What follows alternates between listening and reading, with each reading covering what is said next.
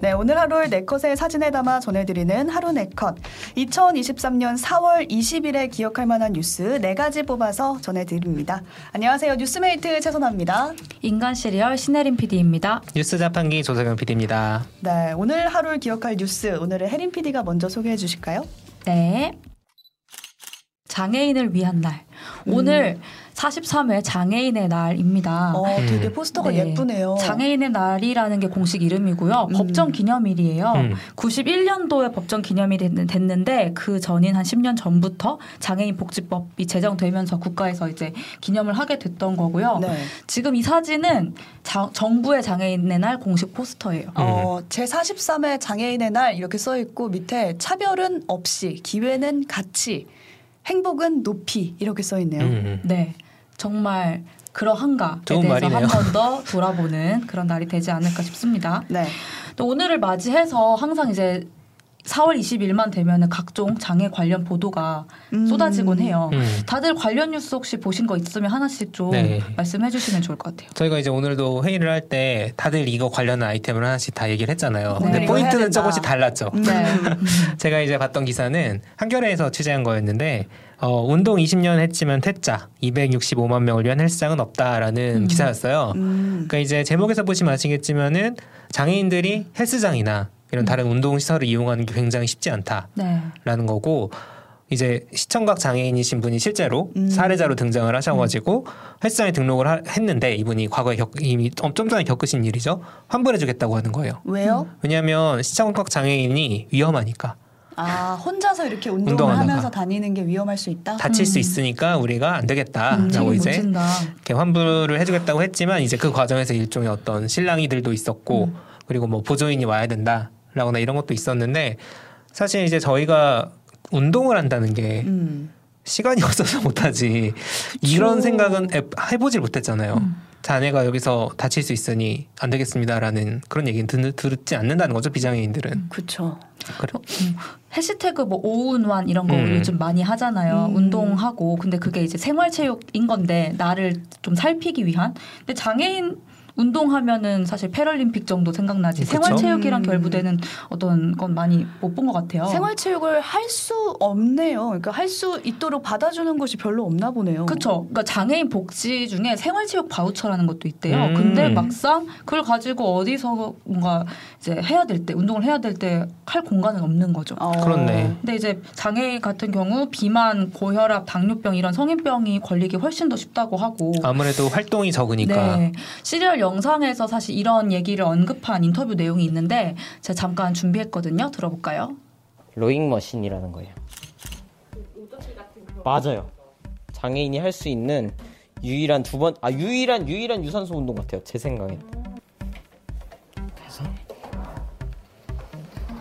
여기 역 앞에 있는 뭐 스타 땡땡 헬스 이런 데 가면 좀 싫어하시더라고요. 아유, 장애인이 뭐 있으면 약간 좀 물 흐려진다고 생각하시는 것 같아요. 돈 안 내셔도 되니까 그냥 가시라고. 이런 이런 경험들이 많아요. 그러다 보니까 아유 방법이 없구나. 그래서 이제 운동 기구를 사서 여기서 하고 있죠.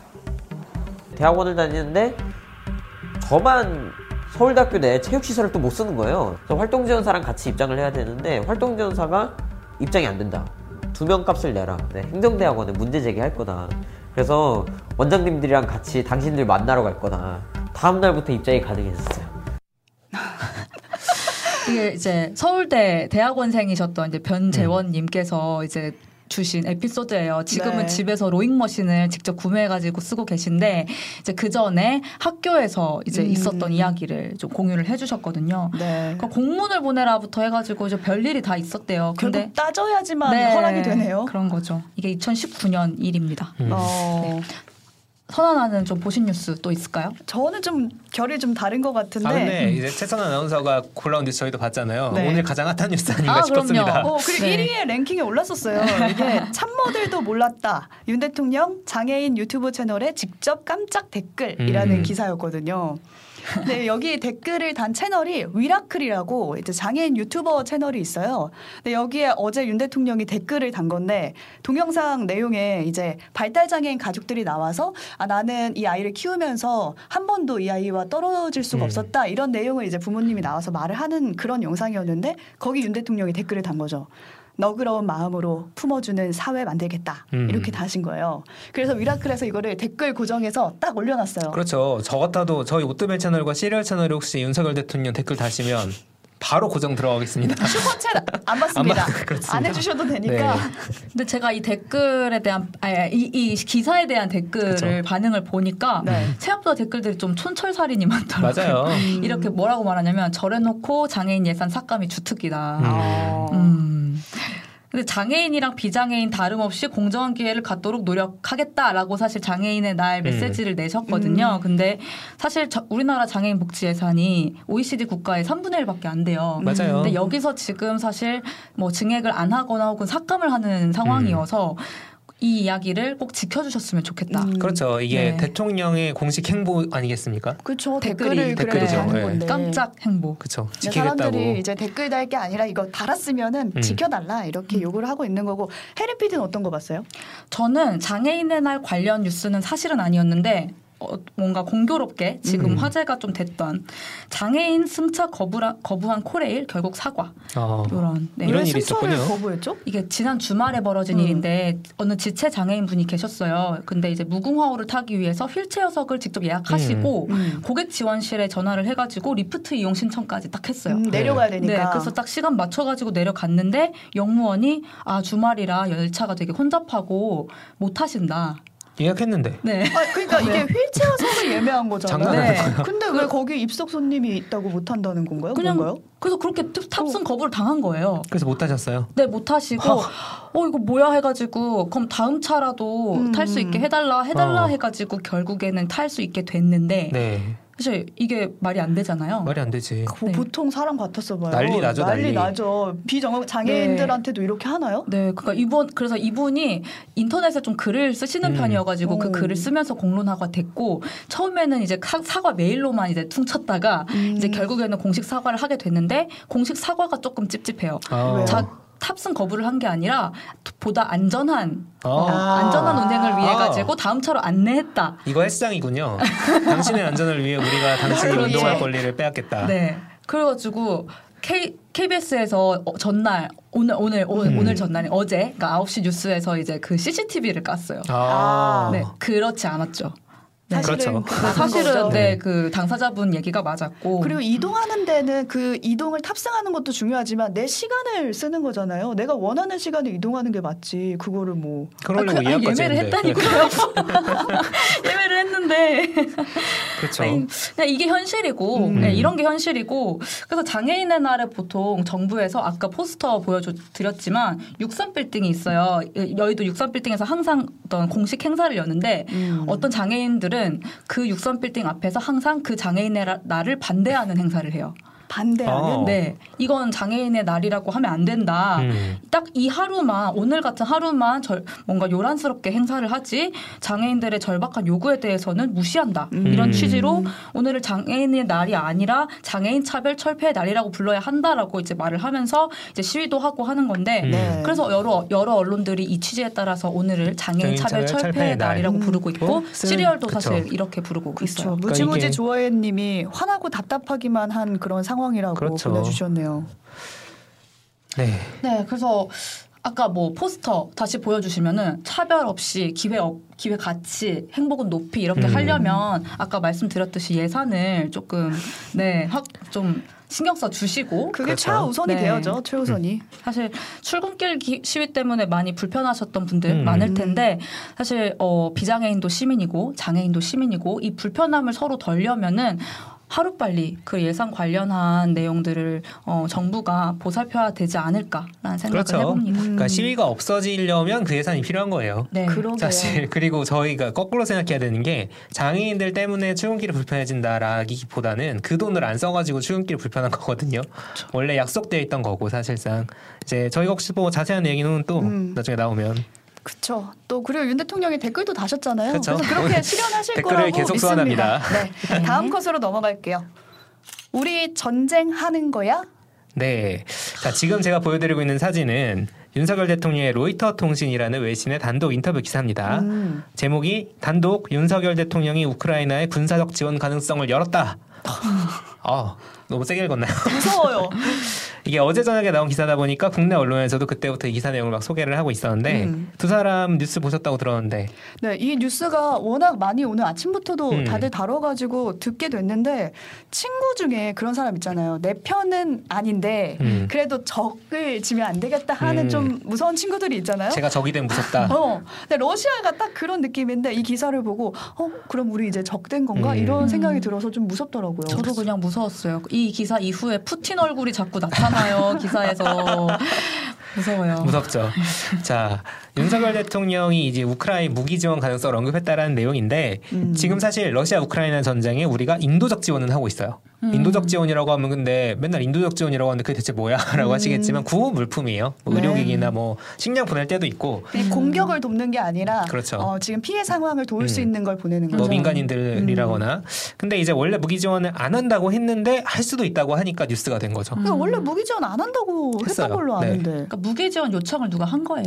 무기 지원을 해주세요라는 얘기는 미국과 이제 미국을 중심으로 나토라고 해가지고 이제 지금 음. 러시아랑 한창 싸우고 있는 음. 그쪽에서는 해줘 해줘 해줘 야 우리 같이 깐부잖아 이러면서 이제 우리 편에 붙어라는 얘기를 한 거죠 계속 네. 해왔는데 한국은 원래 안 했어요 이런 음. 거는 왜냐면 너무 불안해지니까 그치. 인도적 지원은 뭐 그냥 하는 건데 무기를 예를 들어 친구 둘이 싸우고 있어요 싸우고 있는데 제가 이제 차선 아나운서가 친구라서 다치면 어 약 발라주고 음. 이렇게 하는 거랑 같이 싸우는 건 완전 다르잖아요 완전 다르죠. 그리고 심지어 아까 말씀하신 것처럼 상대가 누굽니까 푸틴이에요 무서워. 아, 얼굴 이러니까 그동안 공식적으로 한 번도 안 한다 그랬어요.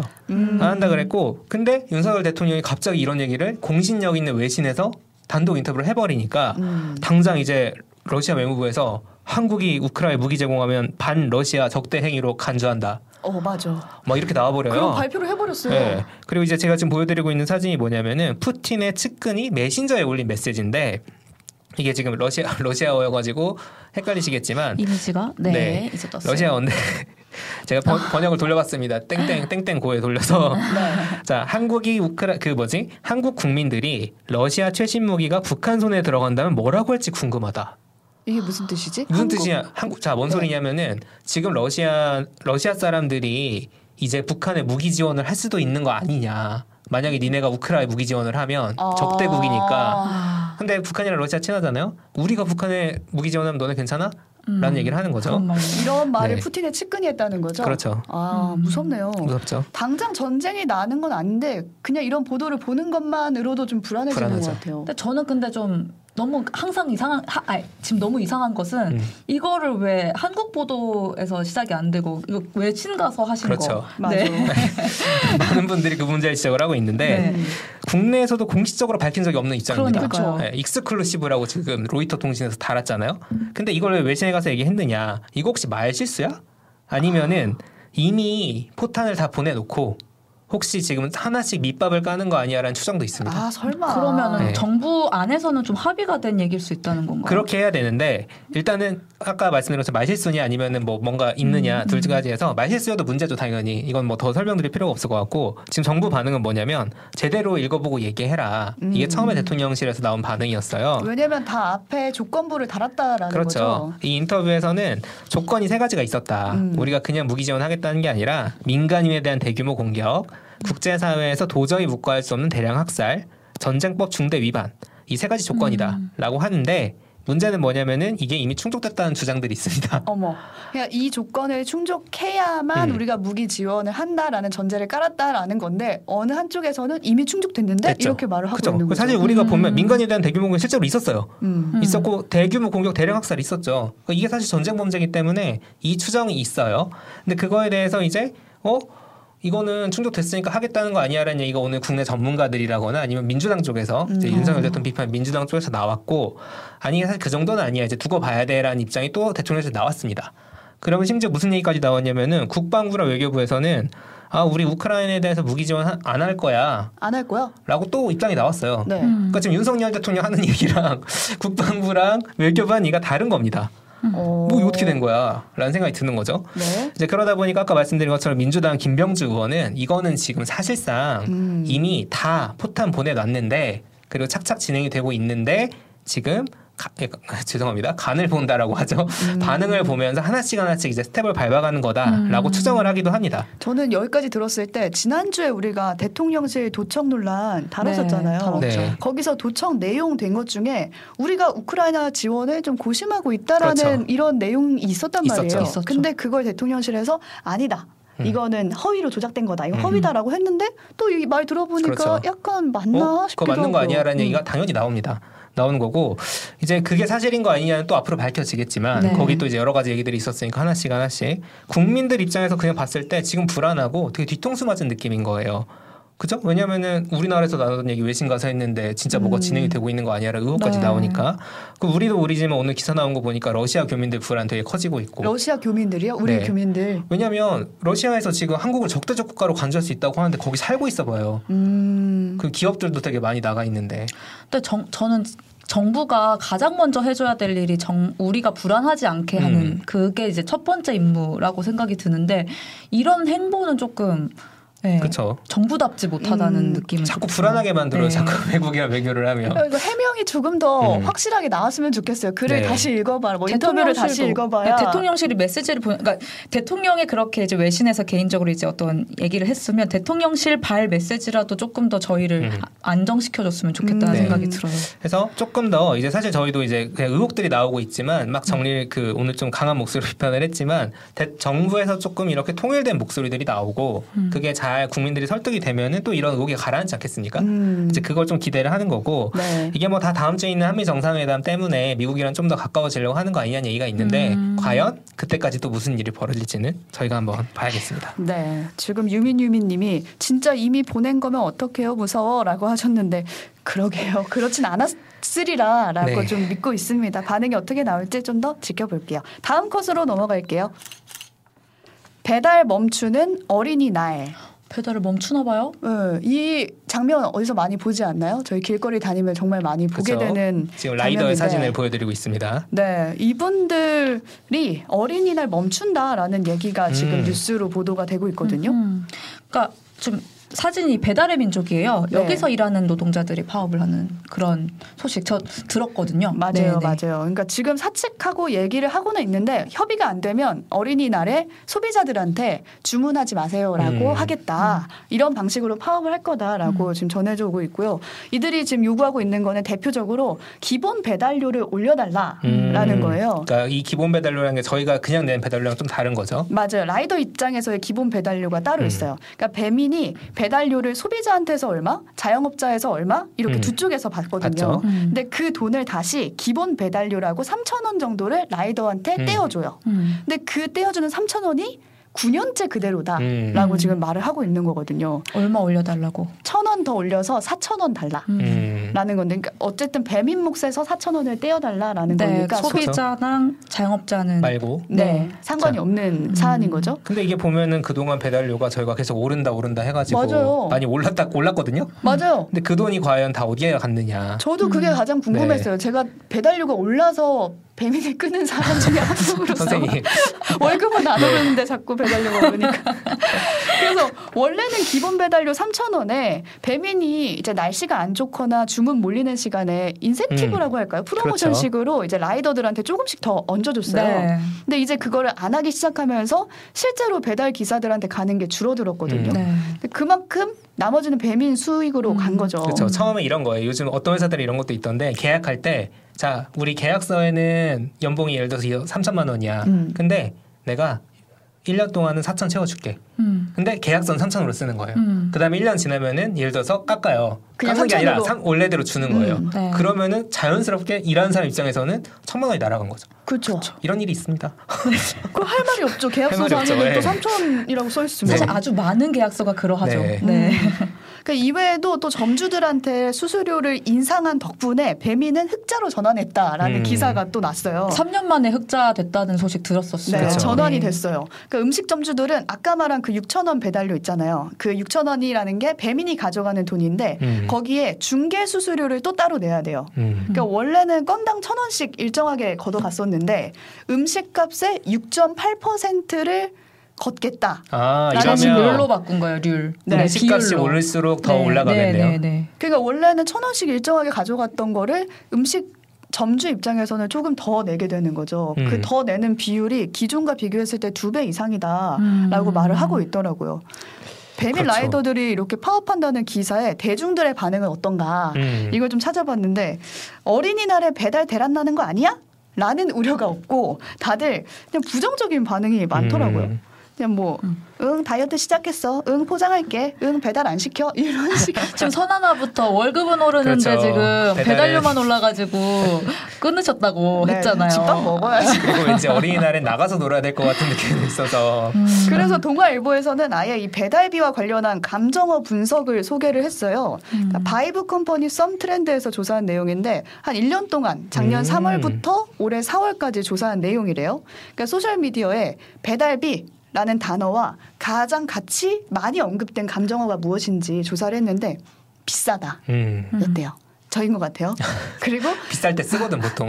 최근 한 달간 배달 앱이라는 단어와 함께 쓰인 가장 중요한 단어가 욕이었대요. 아 그러니까 코로나 때는 정말 유용하게 썼었는데 그렇죠. 그러니까 이제는 비싸다 플러스 욕이란 음. 단어로 배달업계가 좀 그려지고 있는 거예요. 음. 그러니까 정리를 좀 해보면 자영업자는 수수료를 전보다 더 많이 내고 있고 음. 배달기사는 9년째 기본료가 3천 원으로 똑같고 음. 소비자는 배달료가 비싸서 아, 나가서 먹겠다 하고 음. 있는 상황인데 지금 웃고 있는 사람은 누구인가? 그러니까 이게 되게 이해가 안 되는 게 음. 산업 전체가 이런 망가지거든요. 그렇죠. 그럼 소비자가 줄잖아요. 그렇죠. 수요 자체가 그렇죠. 음. 그러니까 배민이 사실 처음 나왔을 때 되게 엄청 혁신이라 그랬는데 맞아요. 그게 이제 그 산업을 키우려면은 어떻게 해야 되는가 음. 이제 그걸 조금 고민해야 되는 단계 아닌가 싶어요. 잘 나눠야 사실 이게 커지는 거거든요.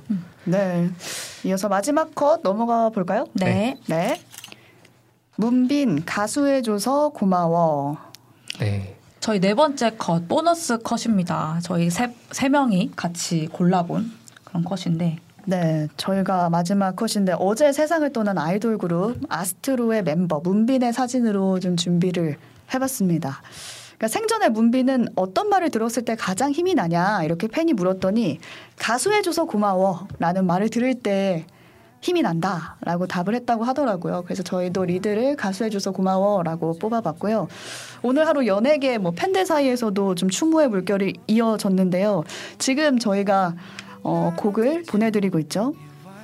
이 곡이 디오의 괜찮아도 괜찮아라는 곡이에요. 그러니까 문빈이 먼 훗날에 나 또는 다른 사람에게 추천해주고 싶다 이런 노래가 뭐가 있냐라고 물어보니까 이 곡을 고르면서 어떤 힘든 일이 있어도 흐르듯 살아가란 말을 해주고 싶어요라고 답을 했다고 합니다. 내 모습 그대로 그래 괜찮아 괜찮아도 라는 가사가 담긴 그 마음을 좀 생각을 해보면서 오늘 하루 네컷 이 컷으로 마치도록 하겠습니다. 고맙습니다. 감사합니다. 감사합니다.